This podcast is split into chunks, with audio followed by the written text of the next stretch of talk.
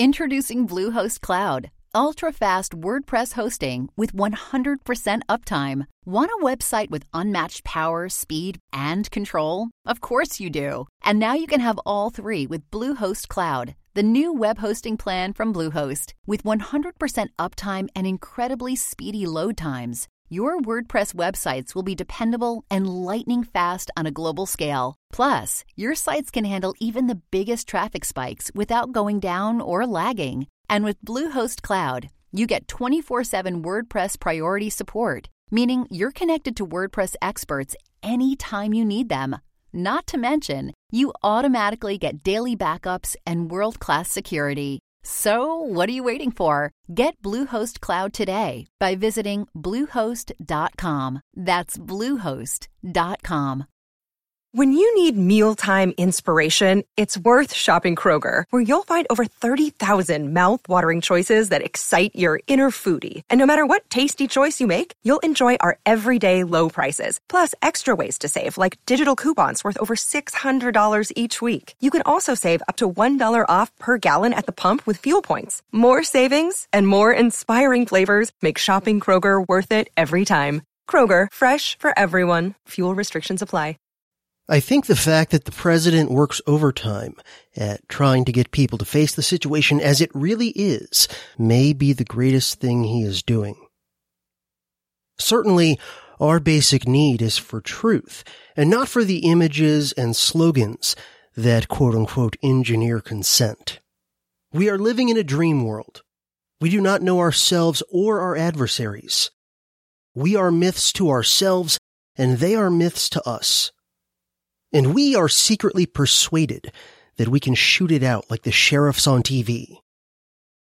This is not reality, and the president can do a tremendous amount to get people to see the facts more than any single person. Father Thomas Merton to Ethel Kennedy, December 1961.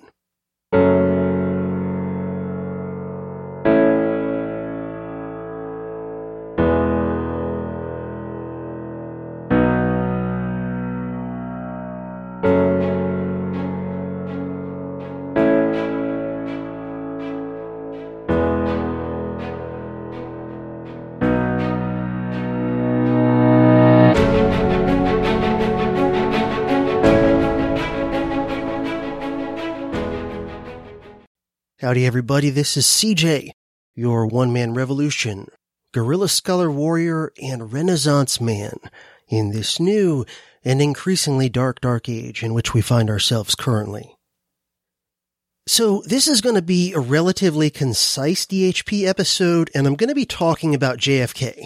Now, by no means is this episode my last word or my comprehensive take on JFK and his significance as president into American history and the truth about his assassination and all that stuff. This is going to be more like an intro or a primer to a revisionist, anti-establishment, anti-official narrative take on JFK, his death, and the significance of his death. First, just a few announcements and things, some stuff related to this episode that has to do with, uh, oh, I don't know, the next several months, this fall, whatever. But as some of you may know, if you follow me on social media, or if you're a supporter of the show and you're in the private Facebook group, or if you're in the DHP book club or something like that, you may be aware that I've been kind of revisiting JFK and his presidency and his assassination this summer. And partly it was just because I watched the Oliver Stone JFK movie with my children um, a month or two ago before my eldest moved off to college. And it was their first time seeing the JFK movie, and both my kids now are teenagers. So, you know, they both were old enough to at least get a lot of it. You know, they're not as deeply versed in all the underground history of this stuff as I am. But, you know, they can follow the main points of a movie like Oliver Stone's JFK.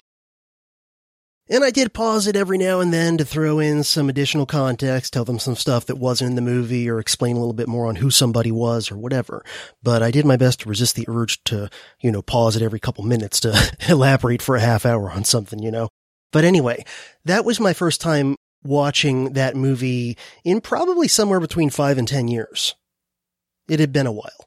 And I found I liked the movie even more than whenever was the last time I watched it, in part because I know even more of the deep, you know, background and context of the JFK assassination story, and also in part because there's clearly a lot of relevance to recent and current events in terms of a lot of just like the big picture themes of that film. You know, like of a president not being in charge or in control of his own military and intelligence apparatus. And, you know, what can happen to an American president who deviates too much from what the establishment wants him to do? But another reason that I've been digging into JFK lately, and I've been, you know, revisiting some stuff I'd previously read about the JFK assassination and all that, and I've also been reading some stuff that I knew about, in some cases for a long time, had, you know, intended to eventually read, and finally I'm getting around to. So, great example is Big Dent's book called JFK and the Unspeakable by James W. Uh, Douglas. And this book came out about 15 years ago. I think it came out around 2008. And I've been aware of this book since it was first published. I remember hearing the author on some of the early libertarian podcasts I was listening to, you know, stuff like the Lew Rockwell show, if any of you can remember that. Um, I can remember the author James Douglas being on there, maybe a few other places that I listened to. And so the book was on my list on my radar but like I said, you know, it's one of those, I've got like a million books on that list, you know, of history books I need to read at some point. And it just, you know, sat there dormant. And then as part of the Indiegogo campaign, which by the way is still active and you can still contribute to, one of the offers of perks is if you give enough, a big enough contribution, you can commission your own DHP episode from me to produce on a topic of your choosing. And if you contribute really generously, you can even commission an entire miniseries. And one of the excellent individuals who has contributed enough to me and my work here at the DHP to have the right to commission a miniseries from me was a guy, I'm not sure if he'd be okay with me sharing his name publicly or not. I haven't asked him, so I'll just use his initials. A guy I will call by his initials, JT who contributed $2,000, which is what you need to get, you know, you get all the lower levels of perks for smaller contributions, but then on top of that, you also get the right to commission uh, a DHP miniseries on a topic of your choice. And, you know, when someone contributes a big amount like that, I email them and, you know, we usually kind of email back and forth, you know, and both of us take time to think about things, but basically to figure out what they'd like me to do a series on that's also, you know, okayed by me, that's acceptable by me. And so far, most of the people that I've been communicating with on either a custom episode or a custom miniseries, I think in all or at least most cases, the individual has actually given me a short list of multiple potential topics they would like me to do. And then, you know, put the ball in my court to pick whichever one I think would be best, you know, that I would want to do that would best fit the amount of time or episodes that we're talking about and, you know, that I think the overall DHP audience would appreciate. And so JT, when I emailed him to say, Hey, thanks for the generous contribution. Do you have any ideas what you'd like me to do a miniseries on? He emailed me, uh, with several different possibilities he was thinking of. And one of them was the JFK assassination. And I decided to take him up on that one because I was like, you know what?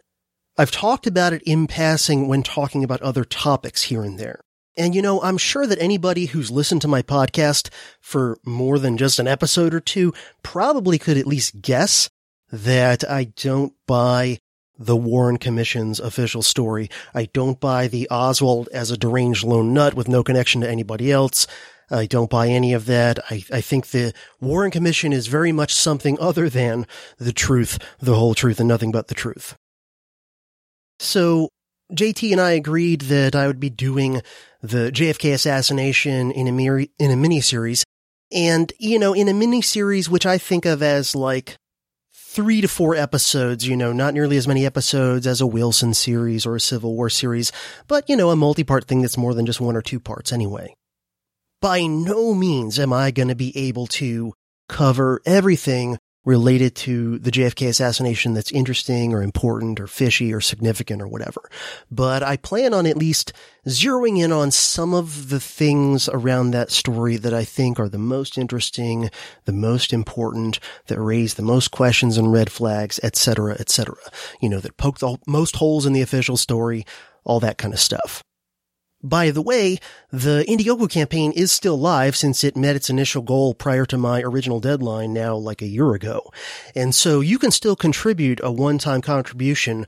And as always, there will be a link in the show notes should you choose to do it.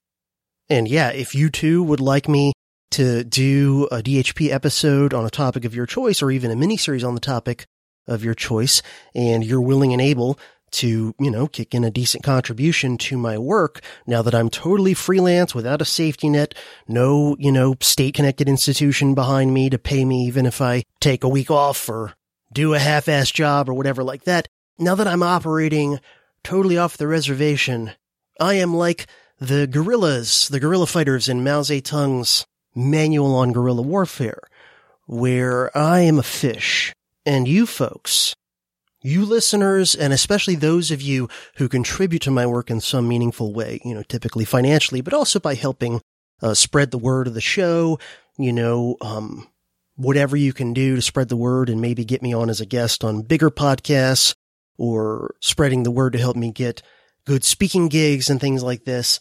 Um, anyone who contributes to my work in any, any way, even if it's just as a regular listener, but especially if you go beyond that, you know, help spread the word, contribute financially, all these things. I think of you as the sea in Mao Zedong's metaphor. I think of you as the civilians who support my intellectual guerrilla insurgency, but you're not yourself an intellectual guerrilla insurgent. You've got, you know, whatever job, career, and obligations and things to do that you've got. You've got your own skill set and talents that's different from mine, but you value what I do and you want to contribute to it. So you are the sea. You are the water that allows an intellectual insurgent like me to continue to operate against the intellectual equivalent of the Leviathan state, which is all of these giant institutions, quote unquote education and all that stuff. So anyway, it takes me a long time to do all the work necessary to do a long, in-depth solo historical narrative type episode or miniseries. And so as a result, you know, it's been months since the people who contributed early to my Indiegogo campaign have picked, you know, their topics for episodes and series, and I haven't put any of them out yet, but I've been working on them behind the scenes. And with the JFK miniseries that's in the works, I realized that this November is the 60th anniversary of the JFK assassination. It was November 22nd, 1963 that JFK was shot and killed in Dallas. And so it was a no-brainer to me that, oh yeah, since I'm going to be doing a mini series on the JFK assassination, finally, after doing the DHP for nine years, I'm finally going to zero in on this, you know, major dangerous history story in American history. Of course, I want to try to time it so that I'm putting out at least the first episode of this mini series in November. And we'll see how I do. Maybe I can put out more than one, but I make no promises because doing the longer solo narrative episodes at the quality level that you've come to expect and, you know, that I've set for myself, it takes a while. But, like I said, my goal is to have at least the first episode of a miniseries covering the JFK assassination, at least the first episode of it out this November. So that's the plan. I rarely make specific timeline promises or pledges or predictions, but this is a rare case where I will. But there's one other thing I want to mention, and in part, this is going to depend on the degree of support and contributions I get from you, the dear listeners. But I am most likely going to be attending and probably I'll be a presenter at the next event that Jack Spirko of the Survival Podcast has at his property in the Dallas Fort Worth area. Now, this event is going to be in early November of this year. So think about that. I will probably be in Texas this November, at least for a few days, if not maybe a little bit longer. And I've never really spent time in the Dallas Fort Worth area. I've only sort of passed through it on my way elsewhere. I've been to Texas a few times, but I've only ever been to West Texas. And so I know I've passed through the Dallas Fort Worth area multiple times going to and from various places. I'm pretty sure one of the times I went to West Texas, we flew into Dallas Fort Worth and then rented a car and then drove uh, further west to the area we were visiting. But I've never actually hung out in and around the Dallas Fort Worth area. So, of course, obviously, I've never gone to the JFK assassination site in Dallas in the museum there at the book depository and all that stuff. have met of that stuff. So I would love to be able to do that while I'm going to the TSP event at Jack Spirko's compound and to do that as like, you know, an attached side trip or whatever you want to call it. And the more listener support and contributions I can get, whether it's through the Indiegogo campaign, sending me one time, you know, contributions through PayPal or Bitcoin, or signing up as a monthly donor via Subscribestar or Patreon, or any of the other ways you can contribute to my work, you can help me sort of sponsor me on this trip. I'm considering maybe even setting up a separate little Kickstarter or Indiegogo or some kind of crowdfunding for this trip because here's the thing if I can get enough contributions from listeners like you, I might be able to enlarge my trip to Texas in November. Um, you know, hopefully at least beyond just going to Jack Spirko's event and also into some, you know, going to some of the sites related to the JFK assassination in Dallas. But if I can get enough listener contributions over the next couple of months, there's a possibility I could do a DIY DHP tour, of which my stop in Texas in November would just be a part. So some of you may recall me mentioning this as something that I sort of dreamed about doing for a while, especially ever since I heard my friend Brett Veinotte of the Late School Sucks Project, since he did something like this. He called it School Sucks Across America. He did a DIY tour from the East Coast all the way over to the West Coast of the United States and back and he had various meetups and events and things along the way. And I thought, man, that's really cool for an indie podcaster to do sort of like a DIY, low budget kind of tour across part of the country, meeting listeners and fans and stuff like that. And so I'd long thought of like two different tours that I would love to do. One is just going up the east coast of the United States up to New England and then back down. And then the other one that I've thought of is across the Sun Belt of the United States. And so I thought, you know, I could obviously starting in Florida where I live, maybe run up to uh, Atlanta first. Maybe not. Maybe I would include Atlanta as part of going up the East Coast instead. I don't know. But then going west and, you know, potentially stopping in a variety of places. I'd have to hear from you all and do some recon and figure out where are the towns along the Sun Belt. And the Sun Belt of the U.S., think, you know, mostly places that are along I-10. And maybe some of the other roads, you know, that are going east west across the southern part of the United States, at least for segments. And so, you know, potential places I could stop would be places like Pensacola in Florida, would be places like New Orleans in Louisiana, would be places like, you know, maybe somewhere in East Texas, aside from obviously I would be going to the Dallas Fort Worth area as well. I might potentially want to also swing by Austin. If there is sufficient listeners and things going on, I could potentially stop in you know, New Mexico, Arizona, Utah, Nevada, those sorts of places might potentially go all the way to the Pacific coast if I had the, the funds and also, you know, knew that there were enough listeners that we could maybe do some events or meetups or whatever like that in, I don't know, Southern California.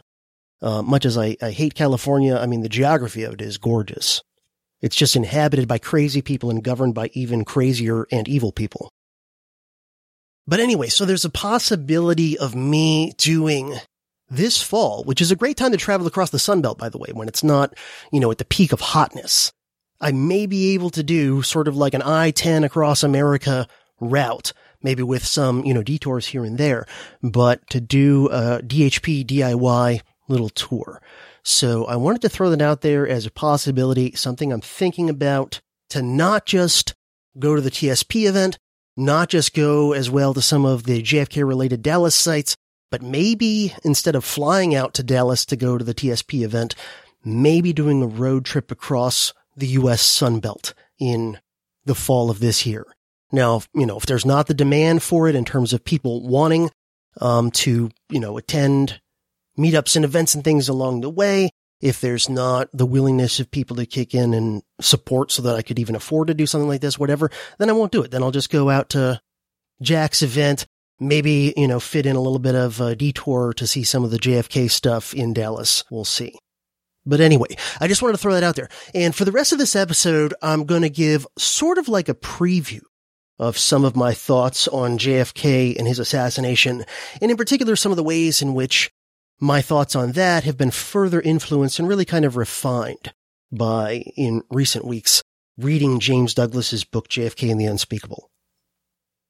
So I like the way that Douglas talks about Kennedy's shift from being a very doctrinaire Cold Warrior into having serious doubts about the wisdom of the Cold War and making serious moves to try and diffuse some of the tension, maybe even work towards a permanent settlement so that the US and Soviet Union could peacefully coexist.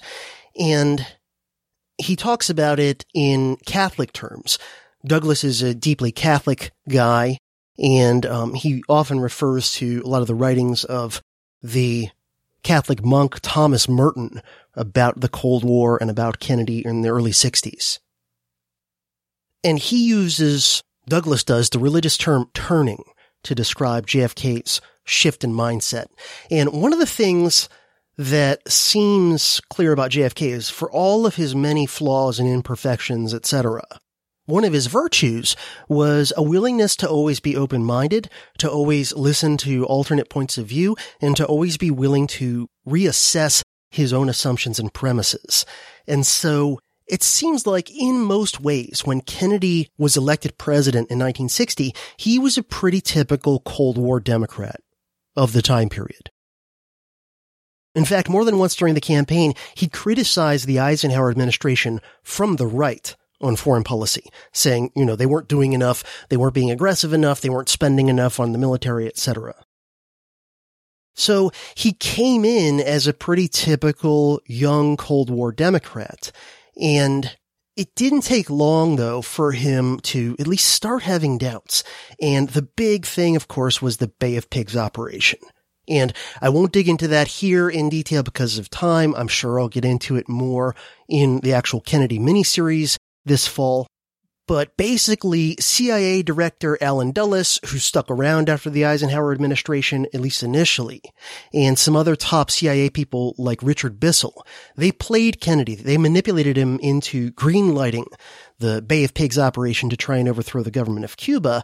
And the CIA guys behind it, they knew that the Bay of Pigs invasion itself wasn't going to overthrow Castro, but they believed they could maneuver Kennedy into a situation where he felt like politically he had no choice but to send in the entire might of the U.S. Army and you know rest of the U.S. military to salvage the situation once the Cuban exiles, you know, the CIA's little private army started to get in trouble against Castro. And Kennedy exhibited his first real instance of independence as president in pulling the plug on the Bay of Pigs once it was clear to him that the Cuban exile army was not able to win on their own. And so that made him start to seriously doubt the CIA as well as a lot of his top military advisors who were also urging him to go in with conventional military forces. And of course, in the aftermath of the Bay of Pigs, Kennedy fired Dulles. I believe he either fired or kind of transferred, sort of demoted career cul-de-sac, I forget which, Richard Bissell, and started seriously doubting the CIA and even talking some shit about them. Then there was the Cuban Missile Crisis in the fall of 1962, and the fact that Kennedy was able to successfully defuse that without World War III by making a deal with the Soviet leader Nikita Khrushchev through secret back channel communications and, you know, making an agreement that Khrushchev would remove those missiles from Cuba if the U.S promised not to invade Cuba, and also if the U.S. removed similar missiles that were then stationed in Turkey, you know, that was the deal. And Kennedy was able to peacefully resolve the Cuban Missile Crisis with that deal. And it was the beginning of seemingly both him and Khrushchev having second thoughts about the wisdom of the Cold War in the nuclear age and starting to have more and more direct back channel communications because the reality was both Kennedy and Khrushchev were kind of shook by the Cuban Missile Crisis. They both, you know, were not 100% great guys across the board. They both had serious character flaws and issues and imperfections. And, you know, Khrushchev, as somebody who came up in the Soviet political system in the Stalin era, had a lot of bad things he had done in his past, rising up through the Soviet ranks.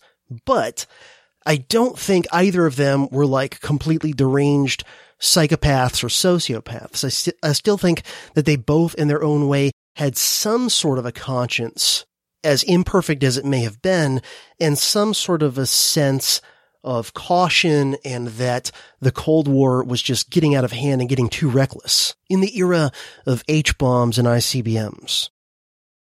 And so from the Cuban Missile Crisis forward, Kennedy and Khrushchev carried out very interesting secret back channel correspondence over the next year and change until Kennedy's death. And they were really starting to develop some amount of rapport, it seems like. And there was at least the possibility that the Cold War might have ended much earlier than it did, that JFK and Khrushchev might have developed a relationship at least somewhat like Reagan and Gorbachev in the 80s. And again, the fact that Kennedy was able to solve the Cuban Missile Crisis without resorting to war actually pissed off a lot of his military and intelligence people because a lot of them, again, wanted him to go to war in Cuba, even if that risked triggering World War III up to and including nukes. And Kennedy continued to do things that irked many of his top military and intelligence people, such as he made an agreement with the Soviets to neutralize Laos. This was part of the whole, you know, France leaving Southeast Asia sort of deal. Some of the territory they were leaving became what we think of as Vietnam. Some of it became Laos and uh, Cambodia as well. And so there was a similar situation going on in Laos at the beginning of Kennedy's presidency to what we think of as going on in Vietnam, where communist and anti-communist forces were fighting it out for control of the country. And Kennedy worked on a deal that basically neutralized Laos that said, you know, neither the U.S. nor the communists are going to uh, continue to sponsor violent forces for their side in Laos. And instead they were going to mutually agree on I forget all the details, but basically setting up a kind of center left neutral government that wasn't quite communist, but wasn't quite, you know, 100% pro West. And then, you know, also agreeing on like future elections and things like this. And again, a lot of the higher ups in military and intelligence worlds hated that Kennedy did this because they wanted to fight a counterinsurgency war in Laos, like they later tried to fight in Vietnam. And then there was the fact that particularly over the course of the last year or so of his life and his presidency, Kennedy was more and more moving towards disengaging from Vietnam as well. And again, to a lot of his top military and intelligence people, this was borderline treasonous and certainly, you know, qualified as Chamberlain style Munich appeasement. Kennedy was also, and a lot of this stuff would have been secret behind the scenes, but many of his top military and intelligence people would have had at least kind of like a hint of what was going on. He had continuing secret backchannel communications, sometimes through intermediaries, not just with Khrushchev, but also even with Castro. And there's a fair amount of evidence that Douglas goes over in JFK and the Unspeakable that indicates that Kennedy was seriously interested in trying to have some sort of rapprochement, some sort of you know, reset in U.S. Cuba relations and, you know, to normalize relations with Castro eventually, that sort of thing. And Kennedy was definitely interested, especially in the second half of his presidency, with making as many arms control agreements with the Soviets as he could. Interest in limiting the number and types of nuclear weapons, interest in rolling back or even stopping certain kinds of nuclear testing, those sorts of things. And he did make some agreements on that front and wanted to make more. And again, it was mutual. It seems like Khrushchev really got shook by the Cuban Missile Crisis as well. They had both kind of stared into the abyss of the end of the world and decided, all right, you know what? As much as ideologically I don't like the other side and I think they're, you know, not 100% to be trusted and, you know, I think my system is the superior one. But at the same time, if we all go up in a ball of nuclear flame, that's not good for anybody. And again, to the degree that his top military and intelligence people occasionally got, you know, little hints and whiffs of what was going on with Kennedy wanting to get out of Vietnam, wanting to normalize relations with Cuba, wanting to improve relations with the Soviet Union, maybe even move towards, you know, a settlement of the Cold War itself. All of these things pissed off, infuriated, and terrified many of his military and intelligence advisors. They saw it almost like the way the liberal press saw Trump with Russiagate. They saw these things Kennedy was saying and doing as almost being like he's a Manchurian candidate of the Kremlin.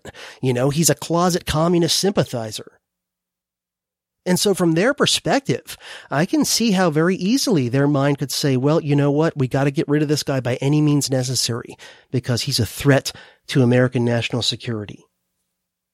So those are just some very brief kind of bullet points of some of the main motivations behind the national security state deciding to whack JFK, which I very much believe they did. Now, vast majority of people who work at the CIA or work at the Pentagon had no involvement and no knowledge of this. It's all done with compartmentalization and need to know and, you know, only using special groups within the group kind of thing. But I do believe that the main impetus behind killing Kennedy and then covering it up was the CIA. I think there were varying degrees of knowledge and involvement from other parts of the government, including some of the Pentagon higher ups, particularly military intelligence type people who often worked very closely with the CIA. I also think it's very likely that some of the top generals of the time, at the very least, had some notion of what was afoot, even if they weren't personally involved in it. And some of them may have been. But anyway, those are some of the main things that I think caused the establishment to ultimately decide to throw JFK under the bus because he was increasingly in danger of ending the Cold War. But I'm sure in my mini-series on the assassination, I'll dig into all this and more in more detail. But anyway, that's the context leading up to one of the more famous speeches of the latter half of JFK's presidency, which he gave in June of 1963, just over five months from when he would be assassinated. So this was a commencement address that John F. Kennedy gave on June 10th, 1963 at American University. And this is when he was pretty far along his path of Cold War revisionism, his turning, as James Douglas would put it, when he was really working hard to try to improve relations with the Soviet Union, get out of Vietnam, reestablish relations with Cuba, etc. So the remainder of this episode, I'm just going to be sharing uh, some large excerpts from this speech with you. So you can get a sense of where JFK's thinking was at only about five months before he was whacked. And, you know, if my take and that of many others is correct, whacked largely at the instigation of some top CIA guys. By the way, he does, I will skip over this part for my own gastrointestinal health. He does start off the speech by briefly quoting and I think maybe even complimenting Woodrow Wilson. To be fair, he does this, I think, in large measure because Woodrow Wilson spoke at the opening of American University back in 1914. So, you know, I'll forgive him there. And, you know, Wilson was a Democratic president only about 50 years before Kennedy. So, you know, it would be like some, but I don't know if RFK Jr. by some miracle got elected president and he's speaking somewhere and he quotes and says something nice about, you know, Jimmy Carter. It's like, eh, you know, he's saying something nice about a president from his party from 50 years ago, like whatever, you know, who knows how much JFK had deeply studied Woodrow Wilson or not. So skipping over that intro, let me get into the speech. JFK says, quote, I have chosen this time and this place to discuss a topic on which ignorance too often abounds and the truth is too rarely perceived. Yet, it is the most important topic on earth world peace, What kind of peace do I mean? What kind of peace do we seek? Not a Pax Americana enforced on the world by American weapons of war. Not the peace of the grave or the security of the slave. I am talking about genuine peace, the kind of peace that makes life on earth worth living, the kind that enables men and nations to grow and to hope and to build a better life for their children. Not merely peace for Americans, but peace for all men and women. Not merely peace in our time, but peace for all time. I speak of peace because of the new face of war. Total war makes no sense in an age when great powers can maintain large and relatively invulnerable nuclear forces and refuse to surrender without resort to those forces. It makes no sense in an age when a single nuclear weapon contains almost 10 times the explosive force delivered by all the Allied air forces in the Second World War. It makes no sense in an age when the deadly poisons produced by a nuclear exchange would be carried by wind and water and soil and seed to the far corners of the globe and to generations yet unborn. Today, the expenditure of billions of dollars every year on weapons acquired for the purpose of making sure we never need to use them is essential to keeping the peace. But surely the acquisition of such idle stockpiles, which can only destroy and never create, is not the only, much less the most efficient, means of assuring peace. I speak of peace, therefore, as the necessary rational end of rational men. I realize that the pursuit of peace is not as dramatic as the pursuit of war, and frequently the words of the pursuer fall on deaf ears. But we have no more urgent task. Some say that it is useless to speak of world peace or world law or world disarmament, and that it will be useless until the leaders of the Soviet Union adopt a more enlightened attitude. I hope they do. I believe we can help them do it. But I also believe that we must re-examine our own attitude as individuals and as a nation, for our attitude is as essential as theirs. And every graduate of this school Every thoughtful citizen who despairs of war and wishes to bring peace should begin by looking inward, by examining his own attitude toward the possibilities of peace, toward the Soviet Union, toward the course of the Cold War, and toward freedom and peace here at home. First, let us examine our attitude towards peace itself. Too many of us think it is impossible. Too many think it is unreal. But that is a dangerous, defeatist belief. It leads to the conclusion that war is inevitable, that mankind is doomed, that we are gripped by forces we cannot control. We need not accept that view. Our problems are man-made. Therefore, they can be solved by man. And man can be as big as he wants. No problem of human destiny is beyond human beings. Man's reason and spirit have often solved the seemingly unsolvable, and we believe they can do it again. I am not referring to the absolute infinite concept of peace and goodwill, of which some fantasies and fanatics dream. I do not deny the value of hopes and dreams, but we merely invite discouragement and incredulity by making that our only and immediate goal. Let us focus instead on a more practical more attainable peace. Based not on a sudden revolution in human nature, but on a gradual evolution in human institutions. On a series of concrete actions and effective agreements which are in the interests of all concerned.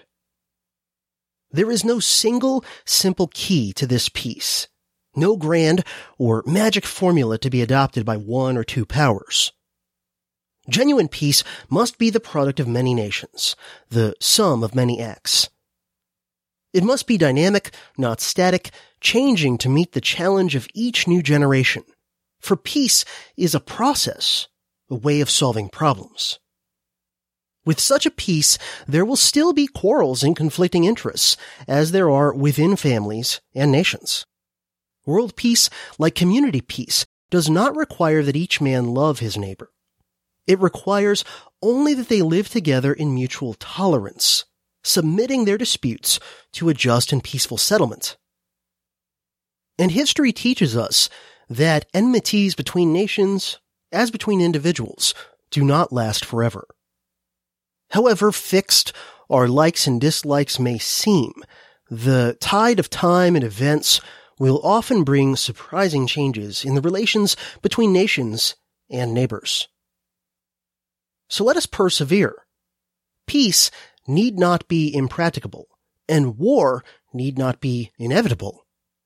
By defining our goal more clearly, by making it seem more manageable and less remote, we can help all peoples to see it, to draw hope from it, and to move irresistibly toward it.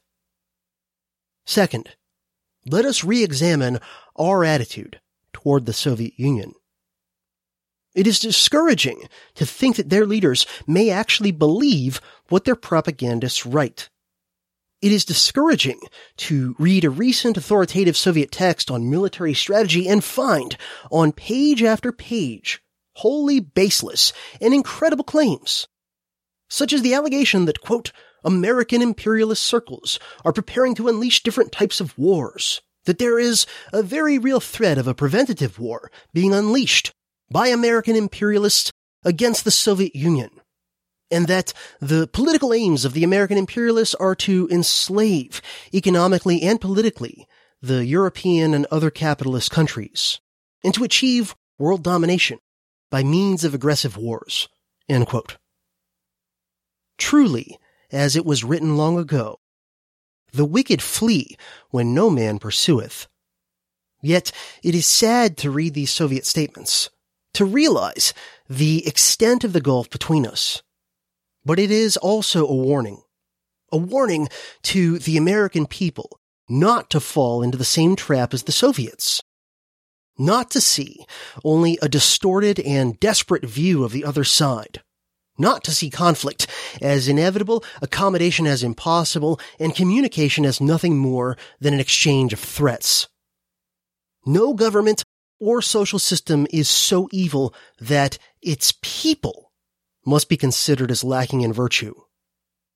As Americans, we find communism profoundly repugnant as a negation of personal freedom and dignity. But we can still hail the Russian people for their many achievements in science and space, in economic and industrial growth, in culture, and in acts of courage. Among the many traits the peoples of our two countries have in common, none is stronger than our mutual abhorrence of war. Almost unique among the major world powers, we have never been at war with each other. And no nation in the history of battle ever suffered more than the Soviet Union suffered in the course of the Second World War. At least 20 million lost their lives. Countless millions of homes and farms were burned or sacked. A third of the nation's territory, including nearly two thirds of its industrial base, was turned into a wasteland. A loss equivalent to the devastation of this country east of Chicago. Today, should total war ever break out again, no matter how, our two countries would become the primary targets. It is an ironic but accurate fact that the two strongest powers are the two in the most danger of devastation. All we have built, all we have worked for, would be destroyed in the first 24 hours. And even in the Cold War, which brings burdens and dangers to so many nations, including this nation's closest allies, our two countries bear the heaviest burdens. For we are both devoting massive sums of money to weapons that could be better devoted to combating ignorance, poverty, and disease. We are both caught up in a vicious and dangerous cycle in which suspicion on one side breeds suspicion on the other, and new weapons beget counterweapons. In short, both the United States and its allies, and the Soviet Union and its allies have a mutually deep interest in a just and genuine peace and in halting the arms race.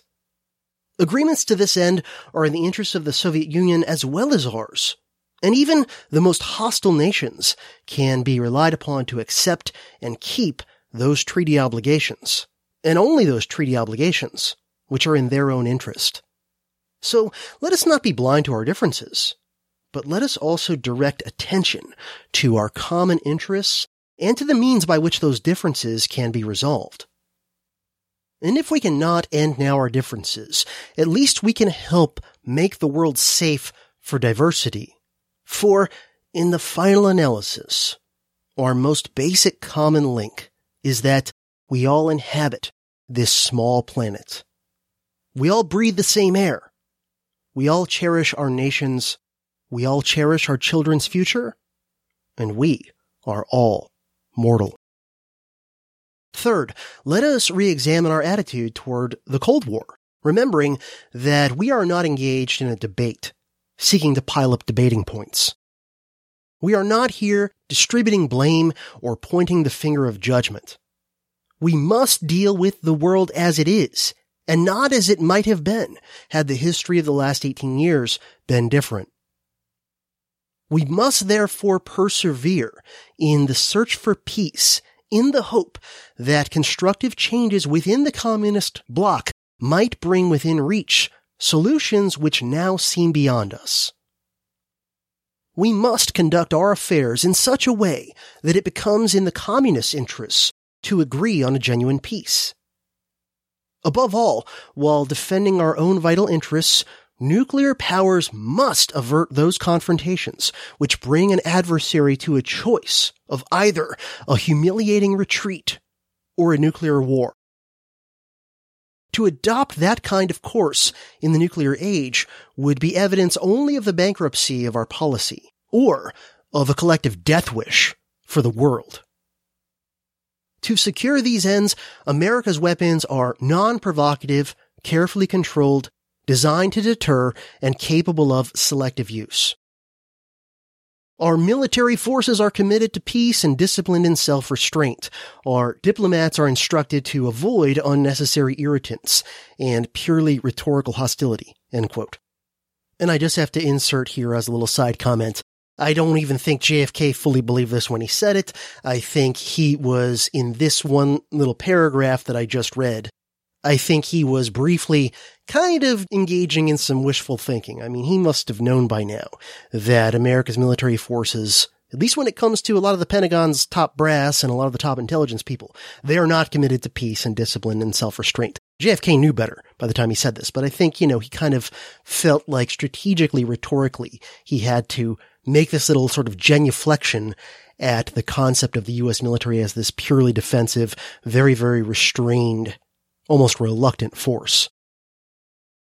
And the same thing, you know, with diplomats desperately trying to avoid offending other nations. Like clearly that wasn't really the case.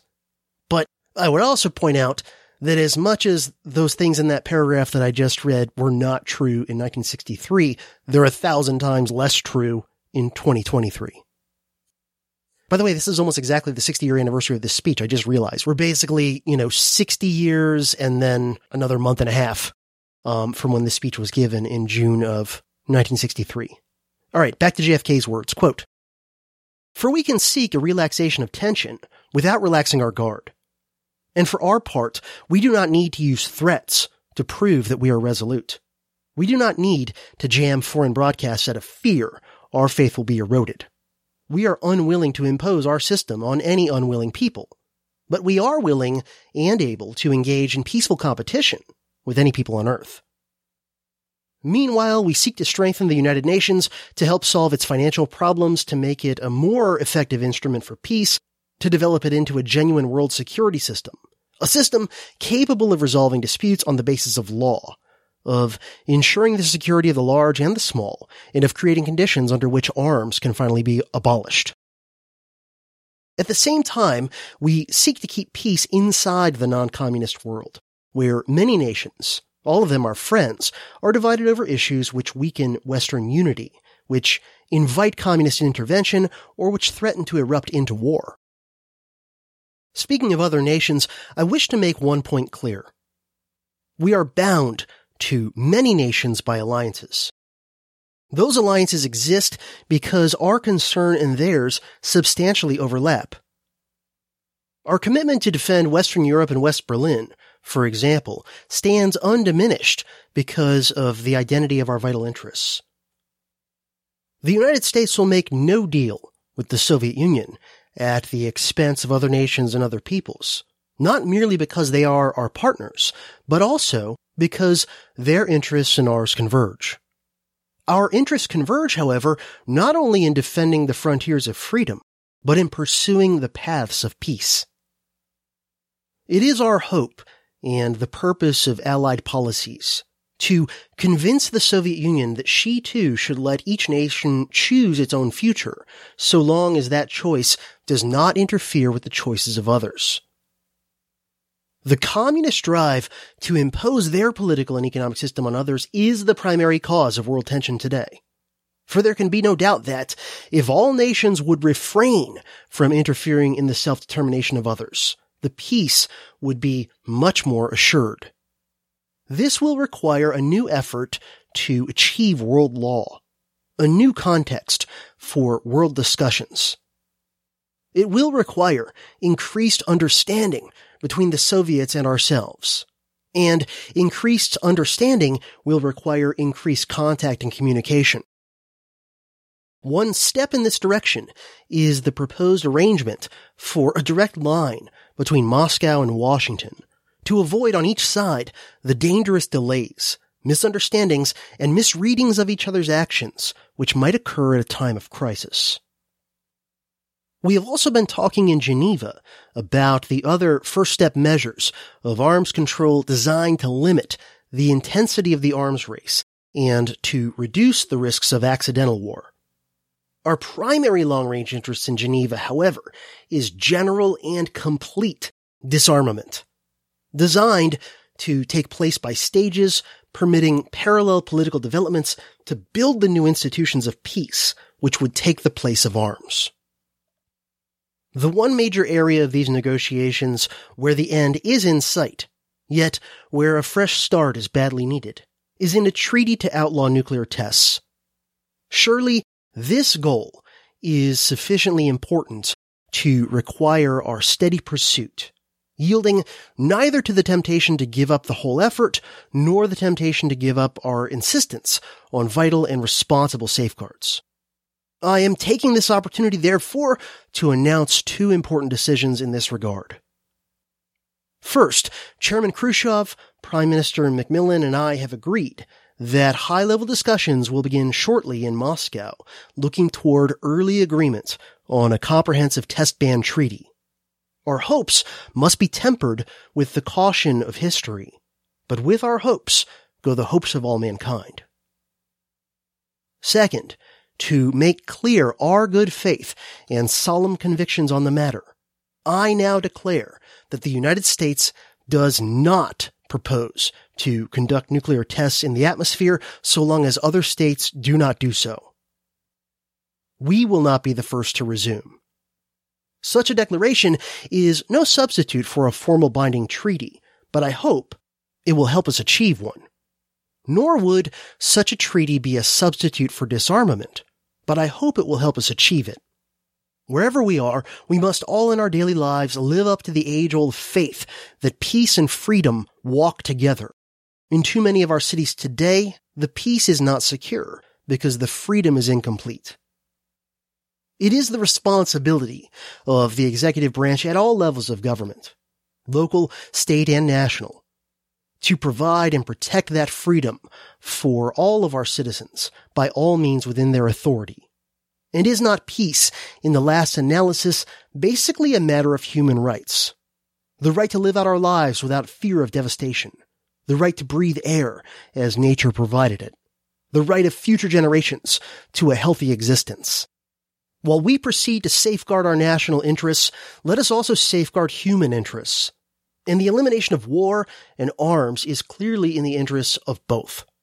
No treaty, however much it may be to the advantage of all, however tightly it may be worded, can provide absolute security against the risks of deception and evasion. But it can, if it is sufficiently effective in its enforcement, and if it is sufficiently in the interests of its signers. Offer far more security and far fewer risks than an unabated, uncontrolled, unpredictable arms race. The United States, as the world knows, will never start a war. End quote. I'm sorry, I can't help but again point out, you know, this is more wishful thinking. Kennedy kind of saying what he wished was the truth of the U.S. rather than the reality.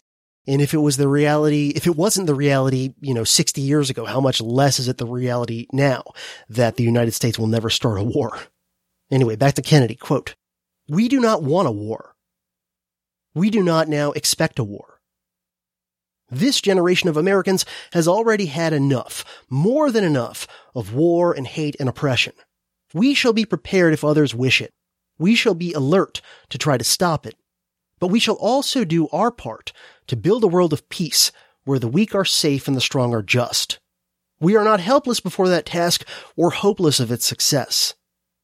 Confident and unafraid, we labor on, not toward a strategy of annihilation, but toward a strategy of peace. So both James Douglas and many of the other JFK revisionist researchers and historians and authors and filmmakers think this speech was a very important one.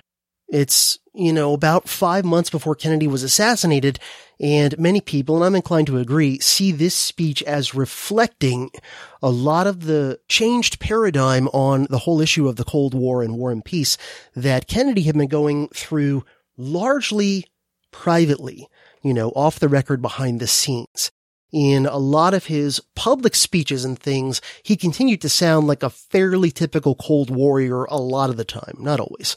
And occasionally his growing peacenikism would slip through. But this speech is very interesting because it's, you know, almost entirely peacenik sounding. And it's, again, about five months before he was assassinated. And so I don't yet have a strong belief on when the green light was given within, you know, the higher halls of the Pentagon and Langley to eliminate Kennedy. But if it hadn't already been, you know, decided by the time of this speech, I think this speech might have been potentially at least the thing that nudged the powers that be the last, you know, few inches to decide, all right, this guy's got to go. He is a loose cannon. Now, I certainly don't agree with everything in the speech. Like I, you know, pointed out in digressions a couple times during it, there were a few passages where I think Kennedy and I think he knew better, was describing the U.S. through rose colored glasses, you know, more in terms of the American government's own marketing than in terms of the historical reality, which Kennedy was becoming increasingly, you know, familiar with from the inside as president. You know, seeing how the Pentagon and the CIA really operated. But, you know, I can give him some slack on that because it's a, you know, idealistic sounding speech at a commencement of a university. And so, you know, I give him a certain amount of rhetorical license. And like I said, he does, you know, compliment and quote Woodrow Wilson at the beginning, whatever. Um, the only other thing I would say is that he, in, in criticism of this speech, is that he has a bit more faith and optimism for the United Nations than I ever would. But I can somewhat cut him some slack even on that because this is still less than 20 years after the end of World War II, and a lot of people all over the political spectrum in the United States in you know, the two decades or so following World War II, a lot of them had a lot of belief and hope and optimism for the UN to, you know, really be a positive thing. Um, if memory serves, I think even Senator Robert Taft, who was really the highest ranking politician of the kind of old right, the anti-war conservatism of the 1930s and 40s into the early 50s. Even Robert Taft, I believe, if memory serves, often praised the United Nations or, you know, said the United Nations needed to have more influence and, and power to mediate wars and things like this. So, you know, it is what it is. But I still like this speech very much and think it's very important. And in particular, I like the fact that Kennedy takes like a, you know, remove the obstruction from your own eye before you point out the obstruction in your neighbor's eye kind of thing, you know, clean up your room before you try to fix the world. Where Kennedy says, look, they've got their misconceptions about us, their paranoia about us. It is what it is. We have strong disagreements with their ideology, you know, of their system, but we can't control their attitudes One thing we can do though is try and set an example and, you know, make some of the tentative first moves because we can't just expect them to make all the first moves and to change their entire system because we say so. We have to be willing to make some offers, like his promise to not do atmospheric nuclear testing unless someone else, you know, started doing it first. And in particular, I really appreciate the amount of empathy that he tries to have in this speech, that he tries to put himself in the other guy's shoes and say, look, you know, fine, we disagree with their system. We think it's got a lot of, you know, bad aspects to it, but these are still human beings. They're not all necessarily evil as individual human beings, especially just average Russian people.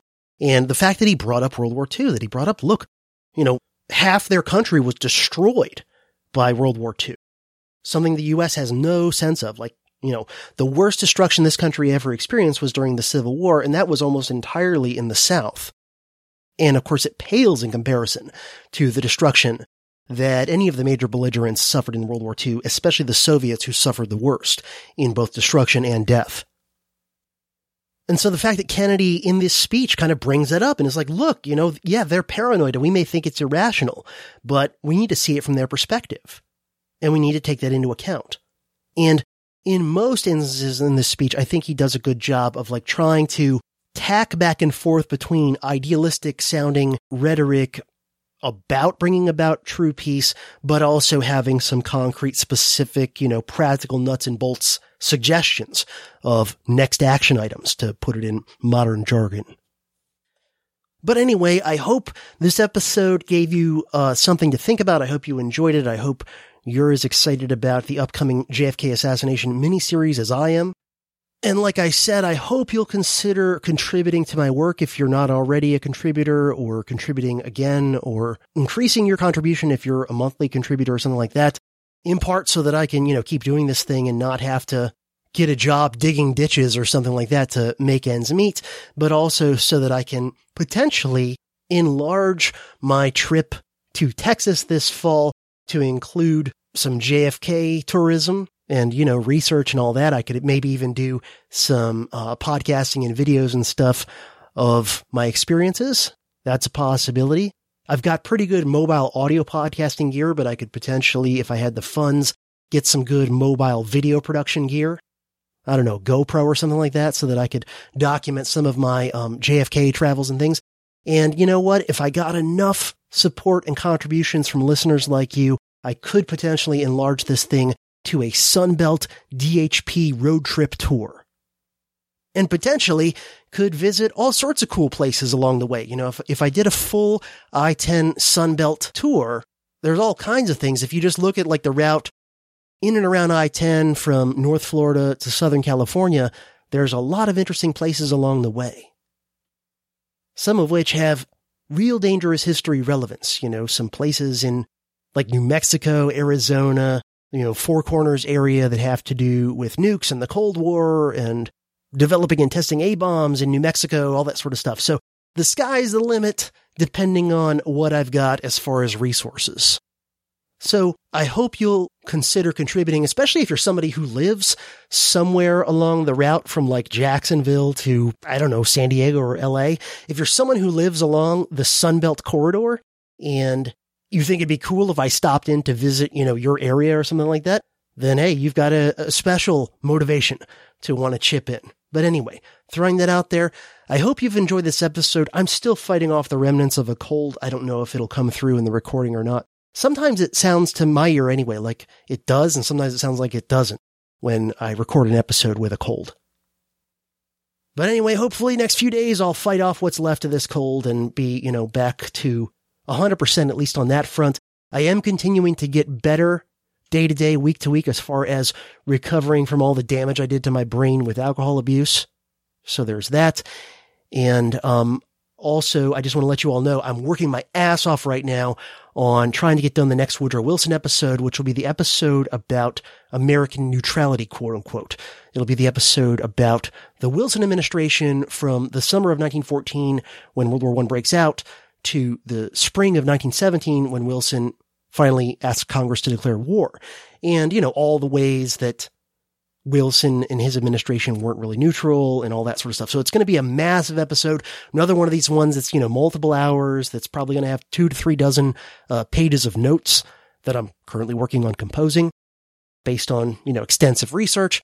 So anyway, this is going to be a huge one and I'm bad at focusing on something and working on that continuously till it's done. I, I tend to be sort of ADD where I work for a little while on one you know, project and then I switch and work on another project. And I'm trying to get better, at least a lot of the time, about focusing more for longer periods of time.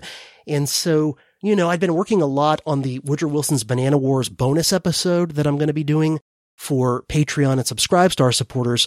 But I realized, you know what? I really want to get the next regular Wilson episode, this one on the first three years of World War One. I. I want to get that done first. And so just, you know, the past week or two, I've been really focusing a lot on that. So that's in the works. I'm doing my best to get that done as soon as possible. So you've got that to look forward to as well. Thanks as always for listening. Those of you who have contributed and or those of you who may consider contributing to me and my work after hearing this episode, thank you, thank you, thank you, thank you. That's it for this one. Talk to you soon.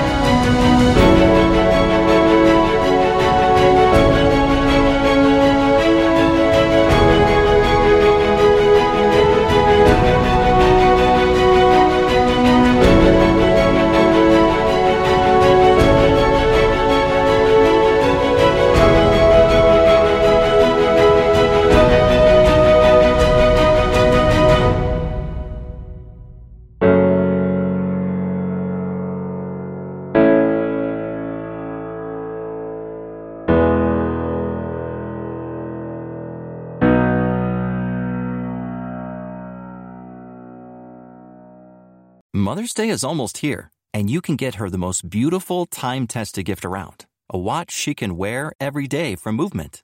Whether your mom is into classic dress watches, rare and refined ceramics, or tried and true bestsellers, Movement has something she'll love. And right now, everything at Movement is up to 50% off site wide during their Mother's Day sale. A watch is a gift that celebrates all the time you spent with mom, and a Movement watch is even more than that. Movement uses industry leading materials for their fresh modern watch designs, from technically complex ceramics to vintage inspired style, all for an incredible value your wrist and wallet will both love. And with one size fits all convenience and fast free shipping and returns, it's a stress free shopping experience. Save big on the best Mother's Day gift ever with Movement. Get up to 50% off site wide during their Mother's Day sale at MVMT.com. Again, that's up to 50% off at MVMT.com.